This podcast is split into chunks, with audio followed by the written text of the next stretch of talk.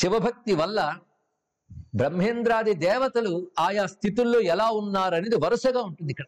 అలాగే సూర్య చంద్రాదులు అందరూ కూడా ఆ శివానుగ్రహం చేత ఎలా నిలిచి ఉన్నారో చెప్తూ అద్భుతంగా వర్ణించి భూత భవ్య వర్తమాన భక్తాస్త్వద్భక్తి భావితా తవ భక్తైవ సర్వేషాం భోగమోక్షౌ హి శంకర. భూత భవిష్యత్ వర్తమాన కాలముల యందు ఉన్నత స్థితిలో ఉన్న వారందరూ నీ భక్తి చేతని ఉన్నారు. నీ భక్తి వల్ల ధర్మములు పొందిన వారు ఉన్నారు అర్థకామములు సాధించిన వారు ఉన్నారు నీ భక్తి వల్ల మోక్షము సాధించిన వారు ఉన్నారు కానీ జీవుడికి కావలసిన నాలుగు పురుషార్థాలు ఇవ్వగలిగింది భక్తి గనక అది సర్వ పురుషార్థైక సంధాయిని. అటువంటిది నీ భక్తి. అందుకే త్వద్భక్తివేవ యాచేహం. అనన్య గతిరీశ్వర అనన్య గతి అయినటువంటి నీ భక్తి. అంటే అనన్యమైన భక్తి కావాలి. అంటే శివుడు తప్ప అన్యము లేదనేటటువంటి భక్తి. ఇది చాలా విశేషమైన మాట అండి. అనన్య భక్తి అనేటువంటి మాట ఇక్కడ చెప్తున్నారు. శివుడు తప్ప అన్యము లేదు అంటే శివుడు కాక మరో వస్తువు లేదని అర్థం ఇక్కడ. మీకు కనుక ఈ షో నచ్చినట్లయితే యాపిల్ పాడ్కాస్ట్లో ఈ షోని ఫాలో అవ్వండి. సర్వం శివం అనేటువంటి భావంతో కూడినటువంటి లేదా అనుభూతితో కూడిన భక్తి. దీన్ని స్వయం ఫలరూపత్వాత్ అని నారదులు చెప్పిన భక్తి సూత్రం గుర్తు చేసుకోవాలి. భక్తి వల్ల ఏదో పొందడం కాదుట. భక్తికి భక్తే ఫలం. కనుక స్వయం ఫలరూపత్వాత్ అనేటువంటిది ఫలరూప భక్తి. అంటే భక్తిలో రెండు రకాల భక్తులు ఉంటాయి. గౌణ భక్తి ముఖ్య భక్తి. గౌణ భక్తి అంటే సాధారణంగా సాధనలు చేస్తూ జపాలు చేస్తూ భగవంతుడి మీద ప్రేమ కలిగి చేసేది గౌణ భక్తి అది క్రమంగా పండిపోయి ఆయన తప్ప మరేది పట్టని స్థితి ఏది ఉందో ఆ భక్తి లభిస్తే ఆ భక్తి వల్ల మరేది కోరుకోడు. మొదటి గౌణ భక్తిలో కోరికలు ఉండవచ్చు. ఆఖరికి ఏది కాకుండా మోక్షం కావాలనో భగవత్ కృప కావాలనో కోరికేనే ఉంటుంది గౌణ భక్తిలో అంటే గౌణ భక్తులు కూడా ఉత్తమ శ్రేణి భక్తికి. అందులో సాధారణ స్థాయి గౌణ భక్తిలో రకరకాల కోరుకుంటాయి ఉంటాయి. అంటే ఏంటంటే చెప్పక్కర్లేదు. ప్రతి వాళ్ళు చేస్తున్న పని. అందులో మళ్ళీ గౌణ భక్తిలో ఉత్తమ స్థాయికి వెళ్ళిన వాళ్ళు ఈశ్వర కృప మాత్రమే కావాలి అను సాత్వికత మాత్రమే కావాలనో ఇలాంటివి కోరుకోవచ్చు. కానీ ముఖ్య భక్తిలో ఏ కోరిక ఉండదు. కేవలం అనుభూతి భగవద్ అనుభూతి రూపమైనది ముఖ్య భక్తి అదే అనన్య భక్తి పరాభక్తి ఏకభక్తి ఏకాంత భక్తి అని శాస్త్రం దీన్నే వర్ణిస్తున్నది. ఇది ఫలభక్తి. అదే స్వయం ఫల రూపత్వాత్ అయిన భక్తి ఒక్కటి చాలు అన్నాడు. ఇంకొక్కడు కోరుకుందయ్యా. నువ్వు అడిగేవి గనుక. నేను ఇక్కడ శివలింగం ప్రతిష్ఠ చేశాను చూసావా ఇది హిమాద్రౌ స్థాపితే లింగే మమ జైగీశ్వరాభిదే కేదారాత్ పశ్చిమశ్చంభో తస్మిన్ నిత్యం త్వమావస. నేను ఇక్కడ తపస్సు చేసేటప్పుడు లింగ ప్రతిష్ఠ చేసుకున్నాను. ఇది కూడా కేదారానికి పశ్చిమం వైపు. ఇప్పుడు ఏదైతే హిమాలయాల్లో కేదారం అని మనం చెప్పుకుంటున్నామో ఆ కేదాసుడికి పశ్చిమం వైపు జైగీషవ్య ప్రతిష్ఠిత శివలింగం ఉంది అని దీన్ని బట్టి మనకు తెలుస్తుంది ఇక్కడ. ఆ జైగీషవ్యేశ్వర లింగం అక్కడ ఉంది. నా కోరిక ఏంటంటే ఆ లింగమునందు నువ్వు ఎల్లవేళలా ఉండాలని నా యొక్క కోరిక. అంటే నేను ప్రతిష్ఠ చేసినప్పుడు అందులో సన్నిహితుడివై నా పూజను పొందావు. ఎల్లవేళలా నువ్వు ఉండాలి అని అనగానే ఇత్యుక్తో మునినాథేన మహాదేవో గిరీంద్రజాం సురాణాంచ మునీనాంచ శృణ్వతాం ప్రాహ శంకర. ఎప్పుడైతే ఆ విధంగా జగీశ్వరుడు మాట్లాడాడో మందస్మితంతో శివుడు ఆ ప్రక్కనున్న పార్వతీదేవిని చూస్తూ అక్కడ ఉన్నటువంటి దేవతల్ని ఋషుల్ని చూస్తూ మాట్లాడుతున్నట్టు. ఇక్కడ శివుడు శివలింగ పూజ మహిమ శివాలయ ప్రతిష్టలు శివలింగం యొక్క వైభవం ఒక అధ్యాయం అంతా వివరిస్తున్నారు. క్లుప్తంగా వాటిని తెలుసుకుందాం. పైగా సంబోధన మాత్రం పార్వతీదేవితోనే చెప్తున్నాడు. కథామాకర్ణయాపర్ణి కర్ణాభ్యార్ణ విలోచని సంబోధన ఎంత చక్కగా చెప్పాడు. కర్ణాభ్యార్ణ విలోచని. చెవులు దాకా సాగిన కళ్ళు కలిగిన ఓ పార్వతీ విన్నావా ఈ అబ్బాయి చెప్పిన మాటలు? అన్నాడు ఇక్కడ. అంటే ఈయన చెప్తుంటే అలా వింటుంది కళ్ళు తెరిచి. అది చూసి అంటున్నాడు. పైగా పూర్ణ పద ప్రాప్తి పొందినటువంటి భక్తుడు పైగా ఈ కేదారేశ్వరలింగం సామాన్యం కాదు మీ నాన్న ఇంటి శిఖరం మీద ఉంది సుమా కేదారక్షం పితుర్ మౌళి సంస్థం త్వత్ పితుహు మౌళి సంస్థం. నీ తండ్రి యొక్క తలపైన ఉంది కేదార్. లింగం చేత సర్వదా ముక్తి బీజం. చాలా విశేషమైన మాట చెప్పాడు ఇక్కడ. ముక్తి బీజం నుంచి ఆ మోక్షం ఆనందం అనేటువంటి మొలక కేదారంలో వస్తుంది. కేదారం అంటే పొలం అని కూడా అర్థం ఉంది అది కేదారేశ్వర క్షేత్రంలో ముక్తి బీజం అంకురిస్తుంది. అలాంటి ఈ కేదారేశ్వర క్షేత్రం కేదారస్మిన్ త్వత్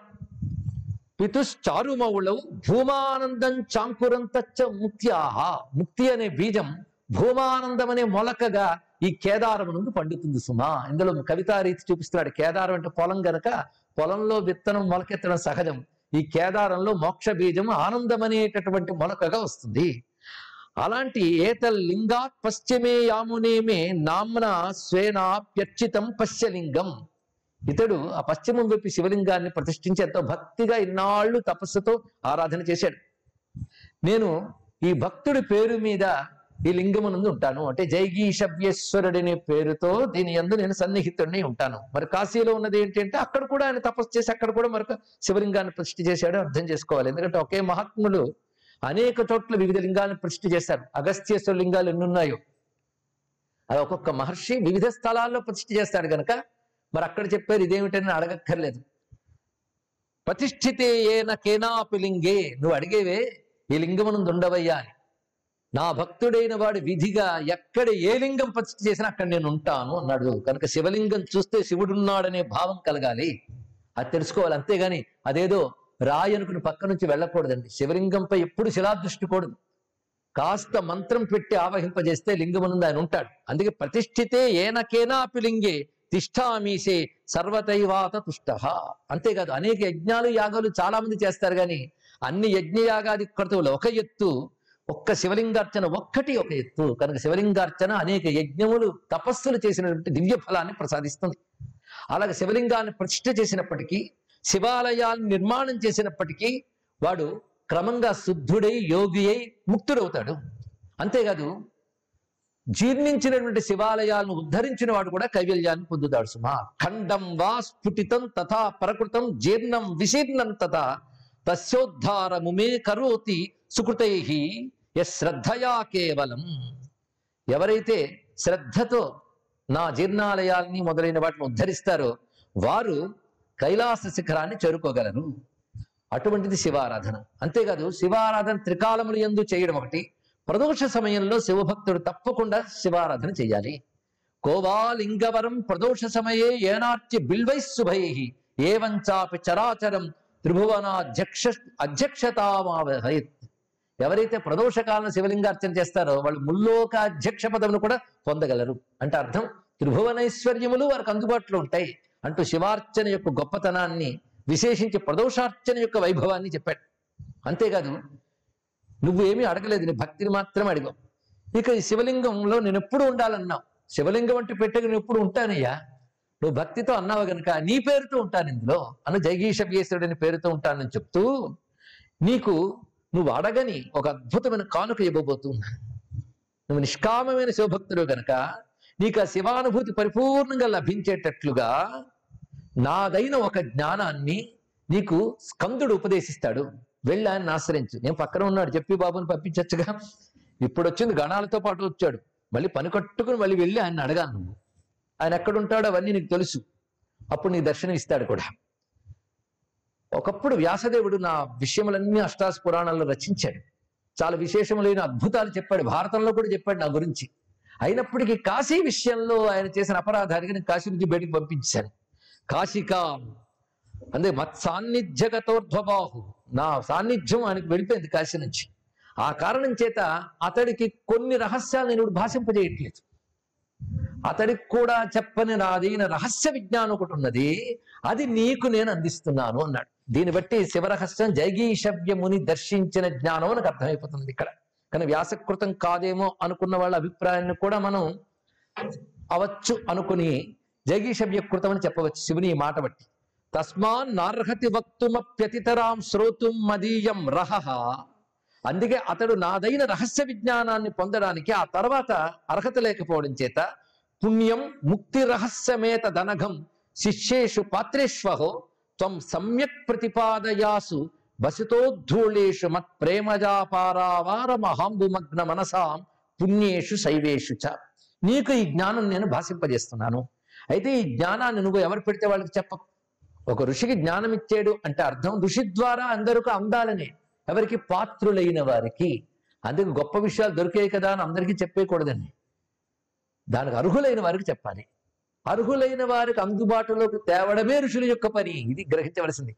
ఋషులందరూ వచ్చి మనందరికీ చెప్పేయవచ్చు కదా అంటే చెప్పకూడదని వాళ్ళకి తెలుసు. మనకు తెలియదు అందరికీ చెప్పరు ఋషులు.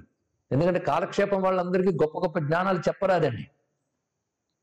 దానికంటూ యోగ్యతలు ఉండాలి కనుక ఎవరికి చెప్పాలి అంటే ఎవరైతే నా చిహ్నములు ధరిస్తూ ఉంటారో అంతేకాదు నాయందు ప్రేమ కలిగి నాయందు ప్రేమ ఒక ఆనంద సముద్రం దానిలో మునిగి ఎవరుంటారో అటువంటి శైవులకు శైవులు అంటే ఒక మతపరమైన అంశం కాదు ఇక్కడ.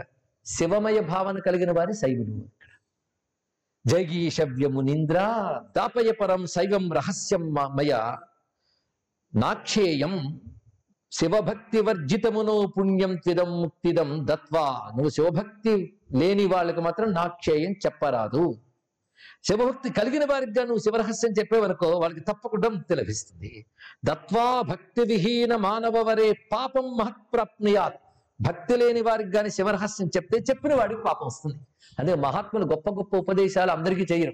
అందరికీ సమూహంగా మంత్రాలు ఇచ్చాడు ఏంటంటే వాడు దుర్మార్గుడనే అన్నది మంత్రాలు కానీ మహోపదేశాలు కానీ యోగ్యతలను అనుసరించే చేయాలి. ఆకలి లేని వాడికి అన్నం పెట్టకూడదు భక్తి లేని వాడికి భగవజ్ఞానం చెప్పకూడదు తెలుసుకోండి ఇక్కడ. ఆకలి లేని వాడికి అన్నం పెడితే అన్నంతో ఆడుకుంటాడు. అన్నం విలువ వాడికి తెలియదు భక్తి లేని వాడికి భగవద్దేశాలు కూడా అంతే. కుతర్కాలకు పోతాడు. పైగా పాండిత్య దృష్టితో వింటాడు. ఇవాళ చాలా బాగుందండి ఇవాళ బాగోలేదండి కామెంట్లు.